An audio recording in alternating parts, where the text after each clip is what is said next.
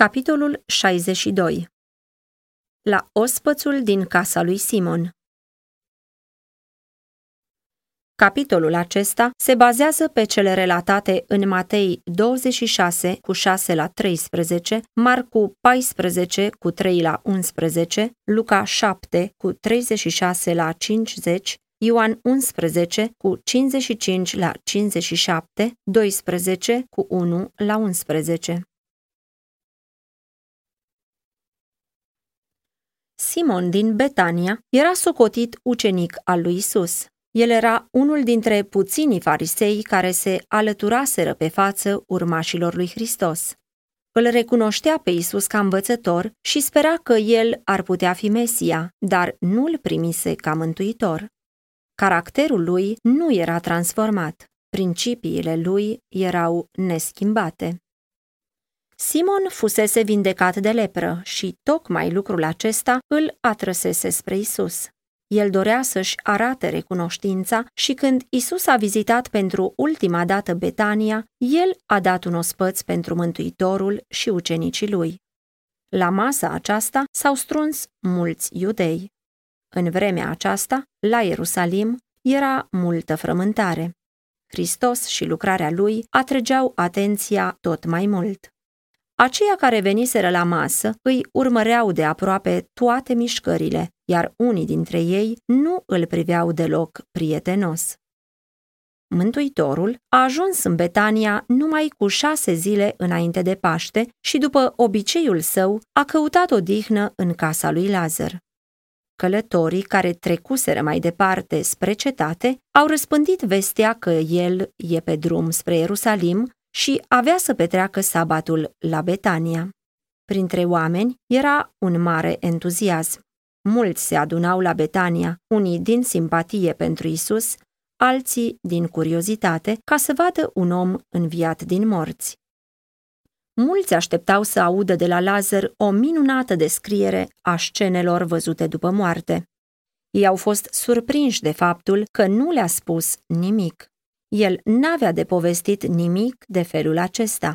Inspirația declară, cei morți nu știu nimic și dragostea lor și ura lor și pisma lor de mult au pierit. Eclesiastul 9 cu 5 și 6 Dar Lazar avea de adus o minunată mărturie cu privire la lucrarea lui Isus. Chiar pentru scopul acesta fusese înviat din morți. Cu siguranță și putere, el declara că Hristos era Fiul lui Dumnezeu. Veștile duse la Ierusalim de vizitatorii din Betania au sporit și mai mult agitația. Oamenii erau nerăbdători să-l vadă și să-l audă pe Isus. Toți se întrebau dacă nu cumva Lazar îl va însoți la Ierusalim și dacă prorocul avea să fie încoronat ca împărat cu ocazia sărbătorii Paștelui. Preoții și conducătorii vedeau că stăpânirea lor asupra poporului slăbește mereu și mânia lor împotriva lui Isus devenea și mai aprigă. Abia așteptau o ocazie ca să-l poată îndepărta pentru totdeauna din calea lor. Deoarece timpul trecea, ei începeau să se teamă că, până la urmă, s-ar putea să nu vină la Ierusalim. Ei își aminteau de câte ori de jucase el planurile lor criminale și se temeau că el știa planurile pe care le făcuseră împotriva lui și că nu va veni. Cu greu puteau să-și ascundă neliniștea și se întrebau unul pe altul. Ce credeți, n-are să vină la praznic? S-a convocat o întrunire a preoților și fariseilor. De când cu învierea lui Lazar, simpatia poporului față de Hristos era atât de mare, încât ar fi fost foarte dificil să pună mâna pe el în văzul tuturor. Așa că autoritățile au luat hotărârea să-l prindă în ascuns și să țină judecata cât se poate de tainic.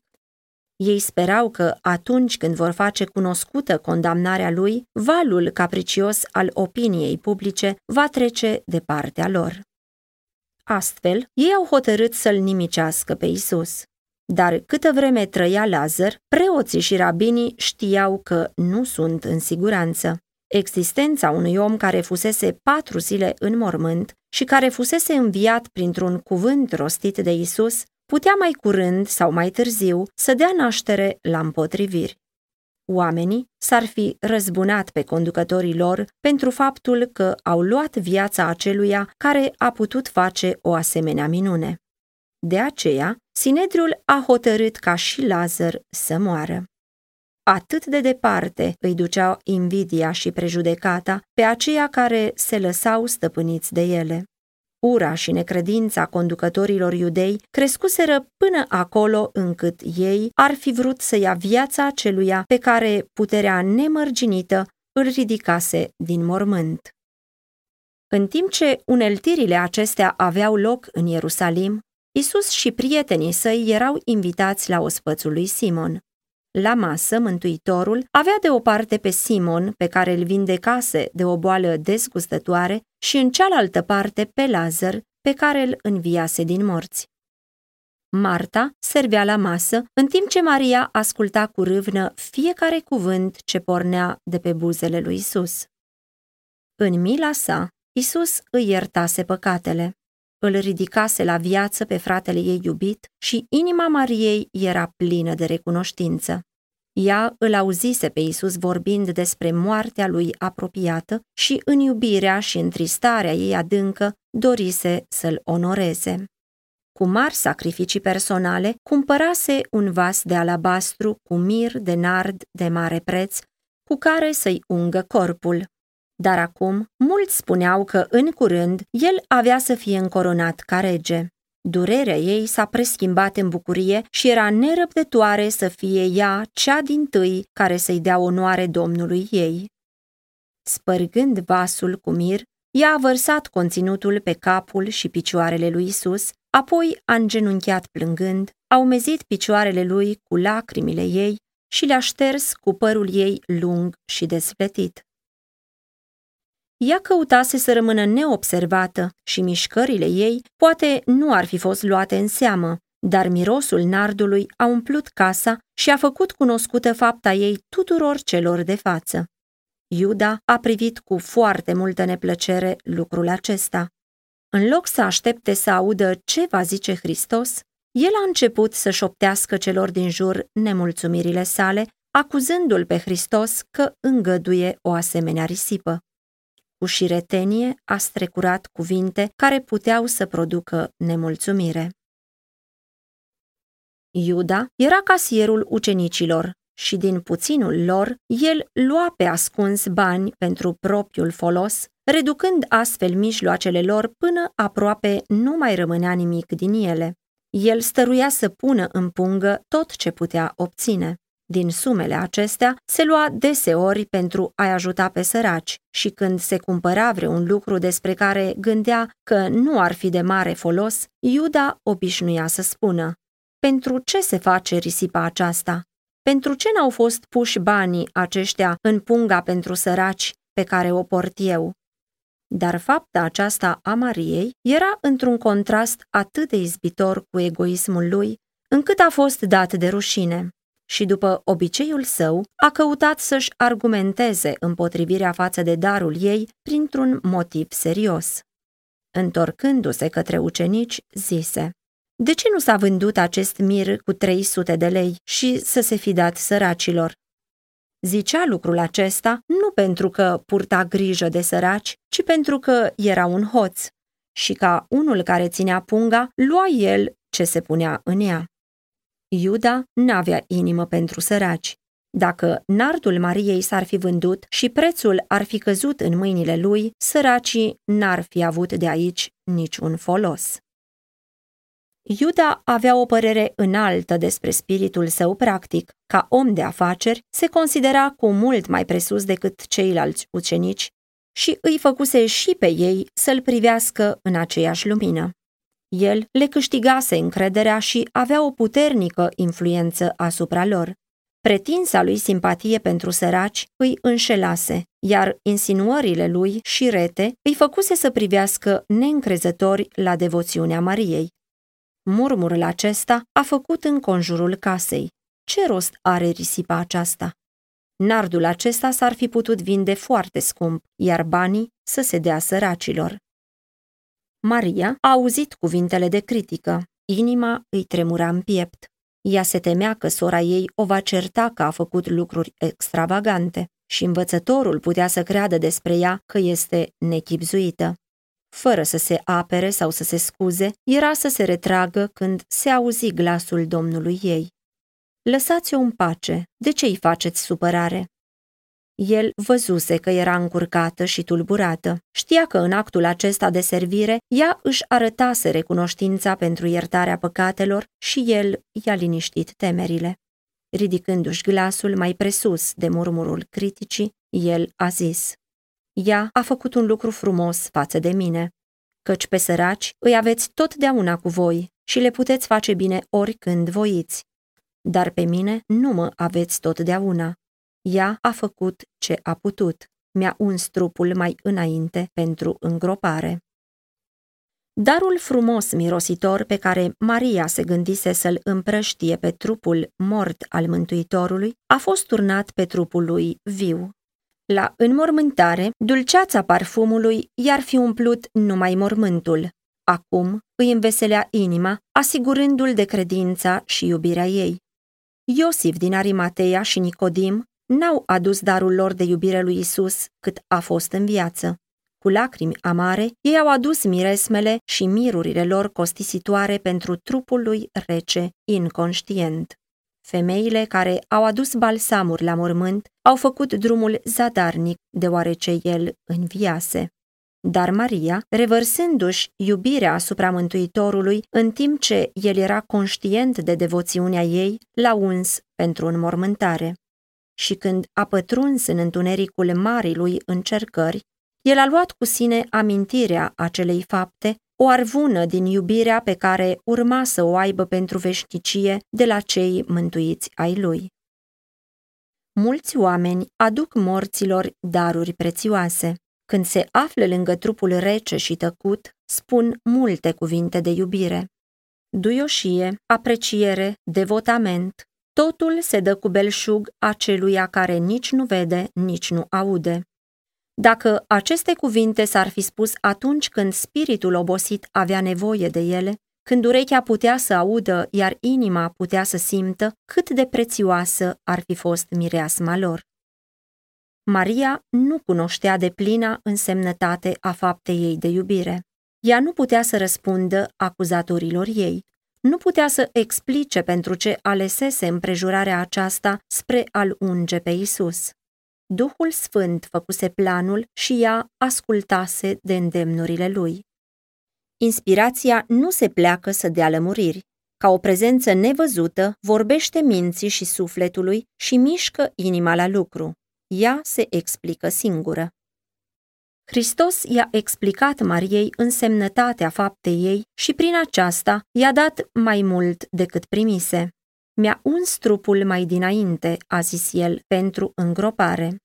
După cum vasul de alabastru fusese spart și umpluse întreaga casă cu parfumul lui, tot așa și Hristos avea să moară. Trupul său avea să fie zdrobit, dar urma să învie din mormânt și parfumul vieții sale să umple tot pământul. Hristos ne-a iubit și s-a dat pe sine pentru noi ca un prinos și ca o jertfă de bun miros lui Dumnezeu. Efeseni 5 cu 2 Adevărat vă spun, a declarat Hristos, că oriunde va fi propovăduită Evanghelia aceasta în toată lumea, se va istorisi și ce a făcut femeia aceasta spre pomenirea ei. Privind în viitor, Mântuitorul a vorbit cu siguranță despre Evanghelia sa. Ea trebuia să fie propovăduită în toată lumea. Și până acolo unde avea să ajungă Evanghelia, darul Mariei urma să-și răspândească parfumul și inimile să fie binecuvântate prin fapta ei spontană. Împărății urmau să se ridice și să cadă. Numele monarhilor și cuceritorilor aveau să fie uitate, dar fapta acestei femei urma să fie imortalizată pe paginile istoriei sacre. Până la sfârșitul timpului, vasul de alabastru sfărâmat va spune povestea iubirii nemărginite a lui Dumnezeu pentru un neam căzut. Fapta Mariei era un puternic contrast cu ceea ce Iuda era aproape să facă. ce tăioasă învățătură ar fi putut să dea Hristos aceluia care aruncase sămânța criticii și a gândurilor rele în mintea ucenicilor. Cu câtă dreptate ar fi putut să fie acuzat acuzatorul. Acela care citește motivele fiecărei inimi și înțelege fiecare faptă, ar fi putut să descopere înaintea celor de la masă capitole întunecate din viața lui Iuda. Pretenția deșartă pe care Iuda își întemeia cuvintele putea să fie demascată, deoarece, în loc de a simpatiza cu săracii, el îi jefuia de sumele destinate spre a fi ajutați. Ar fi putut să stârnească indignarea oamenilor împotriva lui pentru faptul că înșela văduva, orfanul și străinul. Dar dacă Hristos l-ar fi demascat pe Iuda, acesta ar fi putut fi considerat ca un motiv pentru trădarea lui. Și cu toate că ar fi fost acuzat de hoție, Iuda ar fi găsit simpatie chiar și între ucenici. Mântuitorul nu l-a mustrat și în felul acesta nu-i dădea nici o scuză pentru trădare. Dar privirea pe care Isus a îndreptat-o spre Iuda l-a convins că Mântuitorul îi pătrunsese fățărnicia și citise caracterul josnic și vrednic de dispreț. Prin aprecierea faptei Mariei, care fusese atât de aspru condamnată, Hristos îl mustrase pe Iuda. Niciodată mai înainte nu-l mustrase direct. Mustrarea aceasta i-a înveninat inima, s-a hotărât să se răzbune. De la cină a mers direct la palatul marelui preot, unde a găsit consiliul întrunit și s-a oferit să le dea în mâini pe Isus. Preoții nu mai puteau de bucurie. Acești conducători ai lui Israel avuseseră privilegiu să-L primească pe Hristos ca mântuitor al lor, fără bani și fără plată. Dar refuzaseră darul prețios ce li se oferise în spiritul cel mai duios și cu iubire constrângătoare.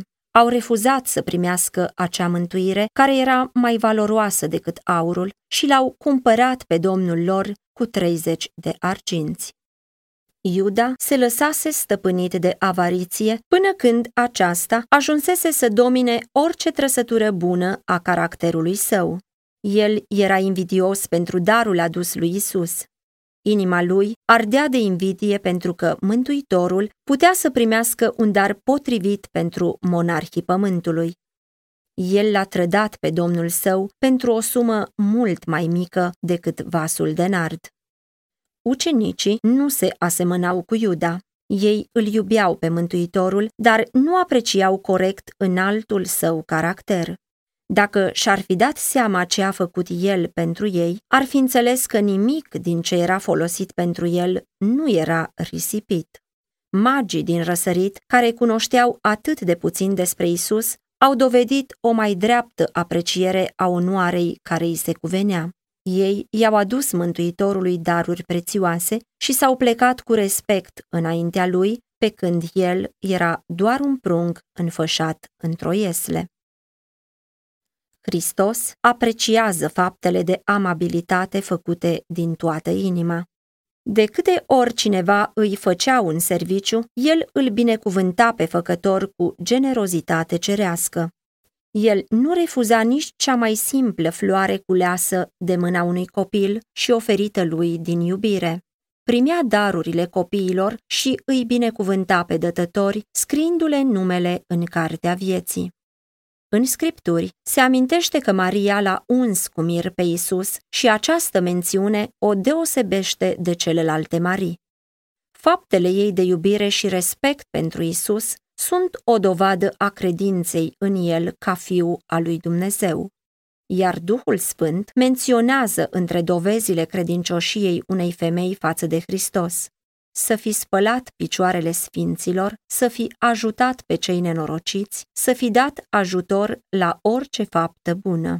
1 Timotei 5 cu 10 Hristos a fost încântat văzând dorința plină de râvnă a Mariei de a împlini voința Domnului ei. El a primit bogăția afecțiunii curate pe care ucenicii săi nu o înțelegeau și nici nu voiau să o înțeleagă.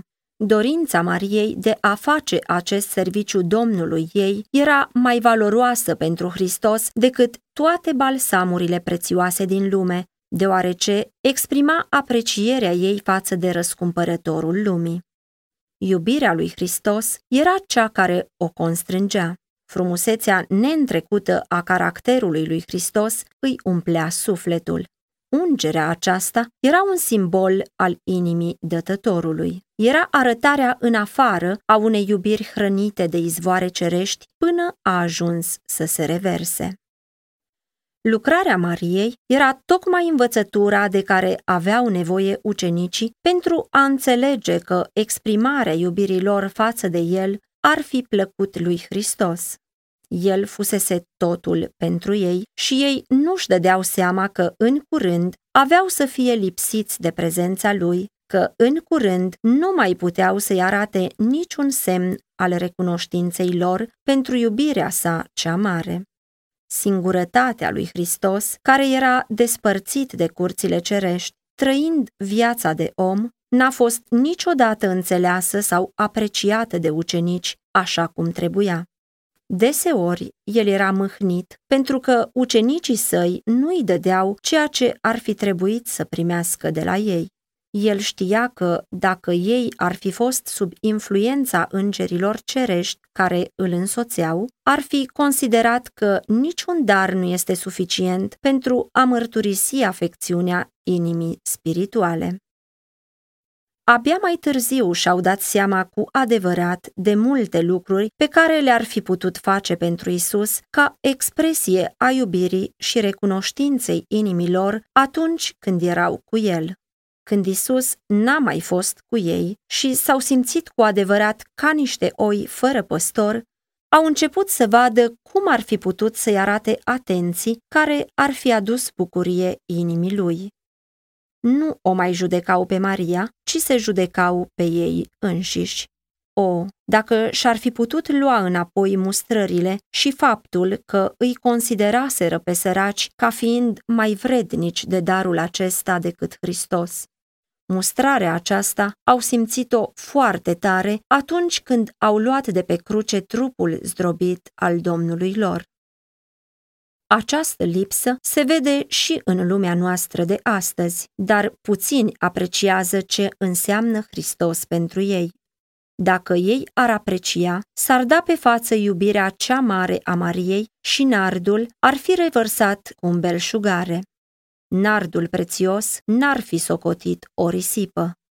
Nimic nu ar fi socotit ca fiind prea prețios spre a fi dat pentru Hristos nici o lepădare de sine, nici un sacrificiu de sine nu ar fi prea mare pentru a fi suportat pentru numele lui.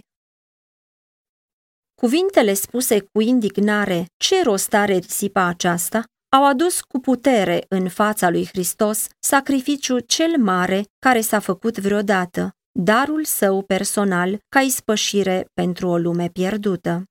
Domnul voia să fie atât de darnic față de familia omenească, încât să nu se poată spune că el putea face mai mult. Dăruindu-l pe Isus, Dumnezeu a dat tot cerul. Din punct de vedere omenesc, o jertfă ca aceasta era o risipă fără rost. Pentru felul omenesc de a judeca, întregul plan de mântuire este o risipă de milă și de mijloace lepădarea de sine și jertfa din toată inima ne întâmpină pretutindeni. Pe drept cuvânt, Oștirea cerească privește cu uimire la familia omenească ce refuză să fie înălțată și îmbogățită prin iubirea fără margini arătată în Hristos. Pe bună dreptate, ei ar putea să strige, ce rost are această risipă? Dar ispășirea pentru o lume pierdută trebuie să fie totală, înbelșugată și desăvârșită. Dăruirea lui Hristos era îndestulătoare ca să ajungă la fiecare ființă creată de Dumnezeu. Ea nu putea fi restrânsă, așa ca să nu întreacă numărul acelor care urmau să primească darul cel mare. Nu toți oamenii sunt mântuiți. Cu toate acestea, planul de mântuire nu este o risipă din cauză că nu săvârșește tot ce a plănuit cu dărnicie la inițierea lui. Trebuia să fie îndeajuns și încă să mai rămână. Simon, gazda, fusese influențat de critica lui Iuda cu privire la darul Mariei și era surprins de purtarea lui Isus. Mândria lui fariseică a fost ofensată. El știa că mulți dintre oaspeții lui priveau la Hristos cu neîncredere și neplăcere. Simon a zis în inima sa, Omul acesta, dacă ar fi un proroc, ar ști cine și ce fel de femeie este aceea care se atinge de el, că este o păcătoasă. Vindecându-l pe Simon de lepră, Hristos îl salvase de la o moarte lentă, dar acum Simon se îndoia că Mântuitorul este profet.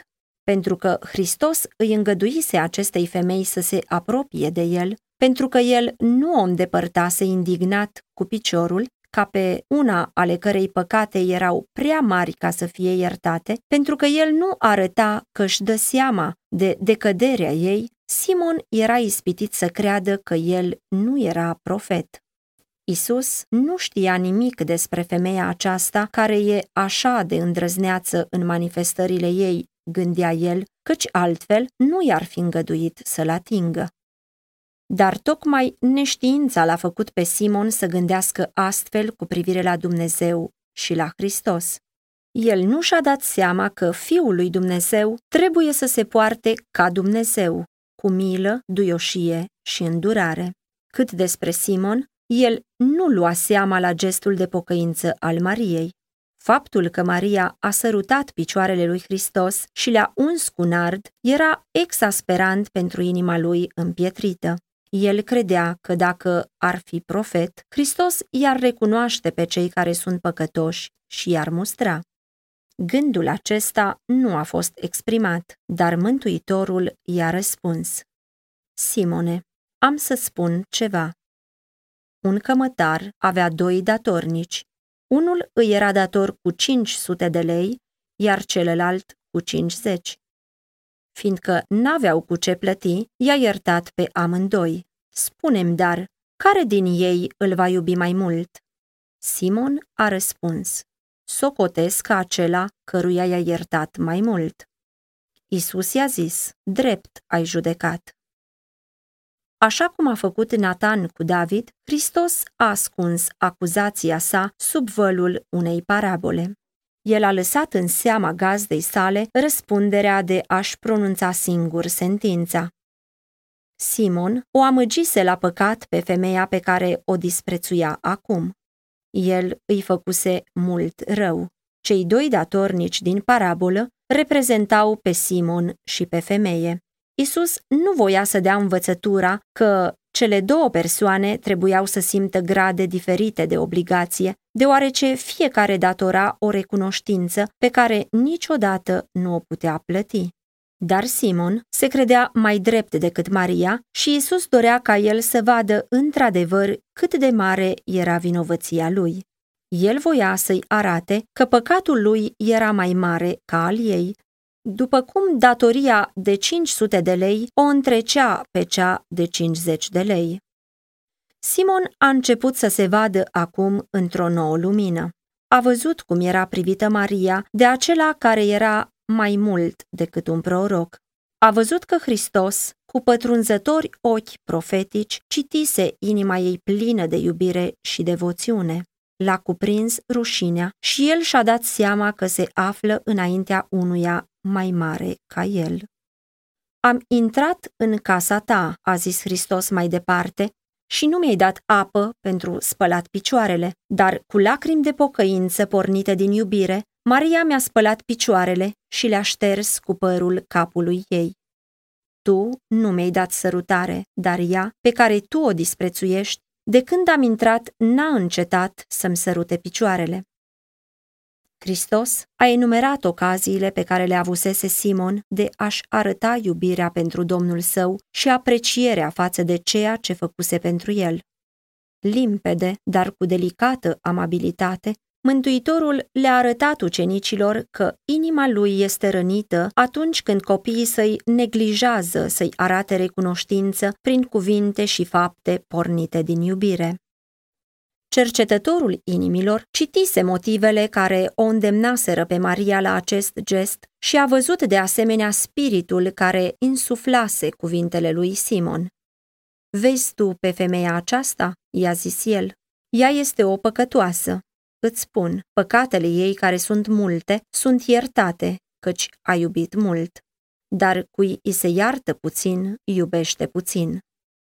Răceala și neglijența lui Simon față de Mântuitorul arătaseră cât de puțin apreciase el harul pe care îl primise. Socotise că îl onora îndeajuns pe Isus, invitându-l acasă. Acum s-a văzut așa cum era într-adevăr. El credea că citește în inima oaspetelui său, dar oaspetele îi citise inima.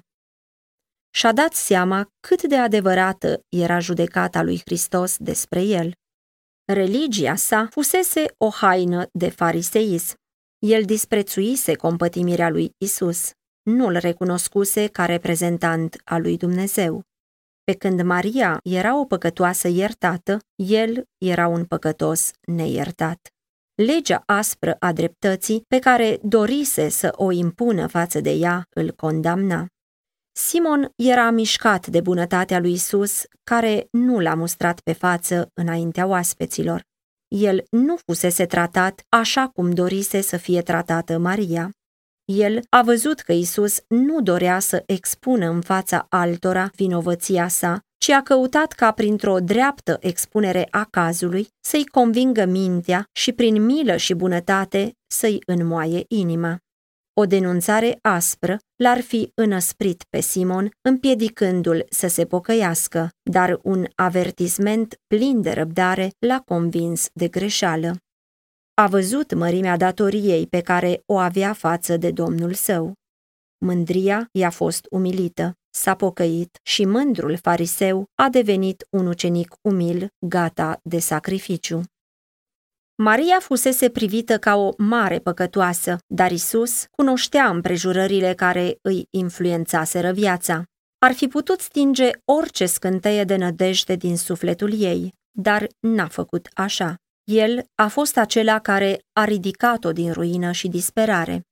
De șapte ori l-a auzit ea cum a certat demonii care îi stăpâniseră inima și mintea. Ea auzise strigătele sale puternice către tatăl pentru binele ei.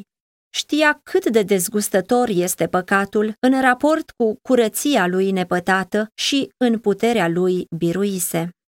În timp ce pentru ochiul omenesc cazul părea fără nădejde, Hristos a văzut în Maria capacitatea de a face binele. A văzut părțile bune ale caracterului ei. Prin planul de mântuire se rânduiseră omenirii mari posibilități și în Maria acestea aveau să fie realizate. Prin harul său, ea a devenit părtașă la natura divină. Aceea care fusese decăzută și a cărei minte fusese o locuință a demonilor, ajunsese foarte aproape de Mântuitorul prin comuniune și slujire. Maria stătea la picioarele lui Isus și învăța de la el. Maria fusese aceea care turnase pe capul lui mirul de mare preț și îi spălase picioarele cu lacrimile ei. Maria a stat alături de cruce și l-a urmat la mormânt.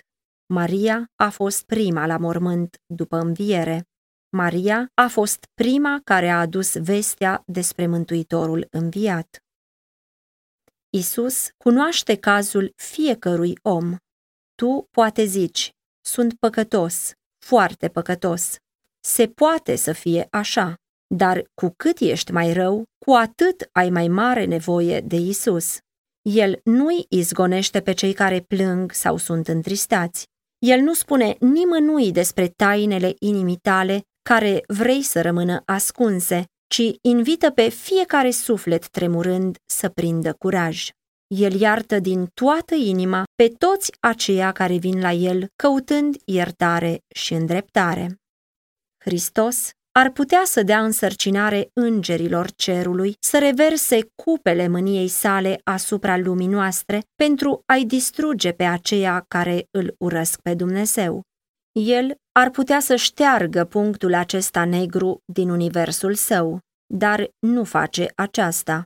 El stă astăzi la altarul tămâierii, prezentând înaintea lui Dumnezeu rugăciunile acelora care doresc ajutorul său.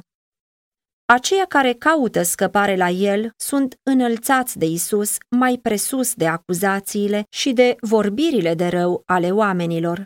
Nici oamenii, nici îngerii nu pot să-i acuze. Hristos îi face părtași de natura sa dumnezeiască și umană. Ei stau alături de marele purtător de păcate în lumina care strălucește de la tronul lui Dumnezeu. Cine va ridica pâră împotriva aleșilor lui Dumnezeu? Dumnezeu este acela care îi socotește neprihăniți. Cine îi va osândi? Hristos a murit. Ba mai mult, El a și înviat. Stă la dreapta lui Dumnezeu și mijlocește pentru noi.